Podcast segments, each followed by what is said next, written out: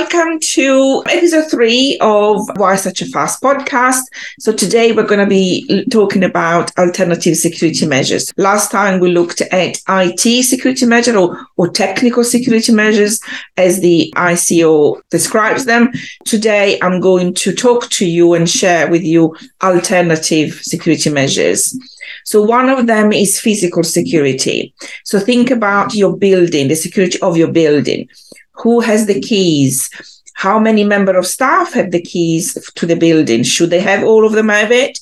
Or should only the critical roles that should have those keys? If you're using ID badges, make sure that they are displayed by the employees at all time. Those that don't have the front keys, but they could enter using an ID fob, for example. Do you have a visitor policy that specifically instructs that all visitors should be accompanied by a member of staff, and they should also sign the visitor log? Are the internal doors within the various department of the buildings closed and only accessible by the ID fob or a PIN? Do you have a clear desk policy that states that all paper should be put away at the end of the working day and that floating paper should never be left unattended?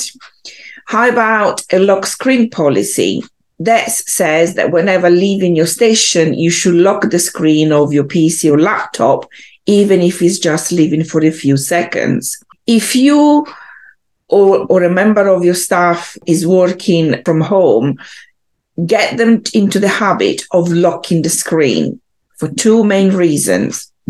There are other members in the household that unintentionally might come into contact with the data, so that would be considered a data breach. And two, as a human, we are creatures of habits.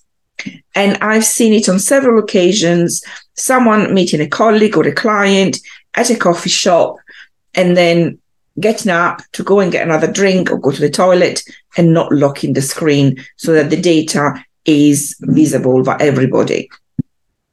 So that will also be considered a data breach. So please make sure that you and your staff get into the habit of locking the screen whenever leaving the desk, regardless of where you or them might be. So I always lock my screen whenever I leave my desk. I work from home most of the times. 9 times out of 10, I'm on my own. My husband is at work elsewhere, but nevertheless, I still lock my screen. It's a habit that I've gone into, and I'm grateful for that habit. So I would recommend that you do that as well. You will also need to have lockable fireproof cabinets and drawers to store data that it's on paper, in particularly if it's data which form part of a filing system or are intended to form part of a filing system. There are other security measures to consider, one which they are referred to as organizational measures.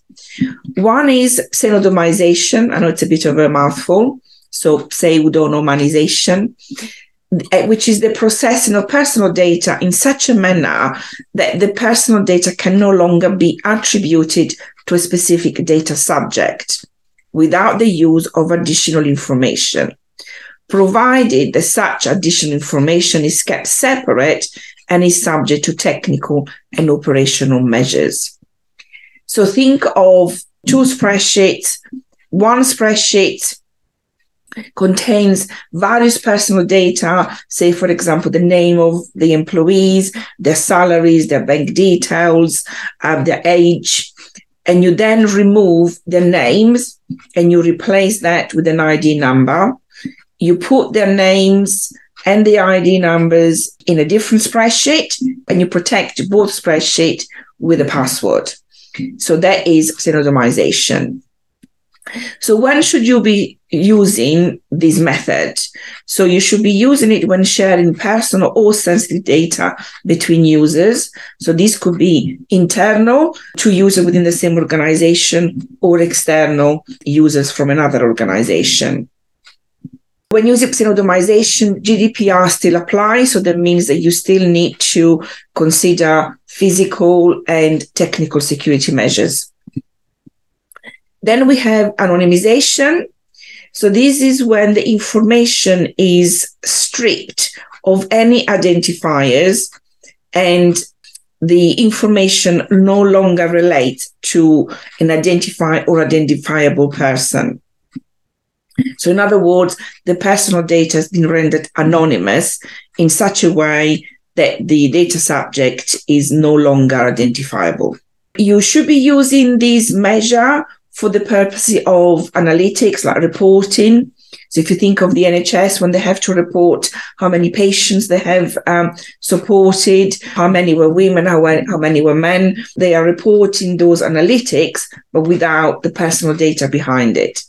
For research purposes, or you need to retain the data for historical purposes and application testing. Through this measure, the data is no longer attributable to a person, and therefore it falls outside of the GDPR. So if the data is anonymized, GDPR does not apply. So I hope this was useful, and I'll see you next time.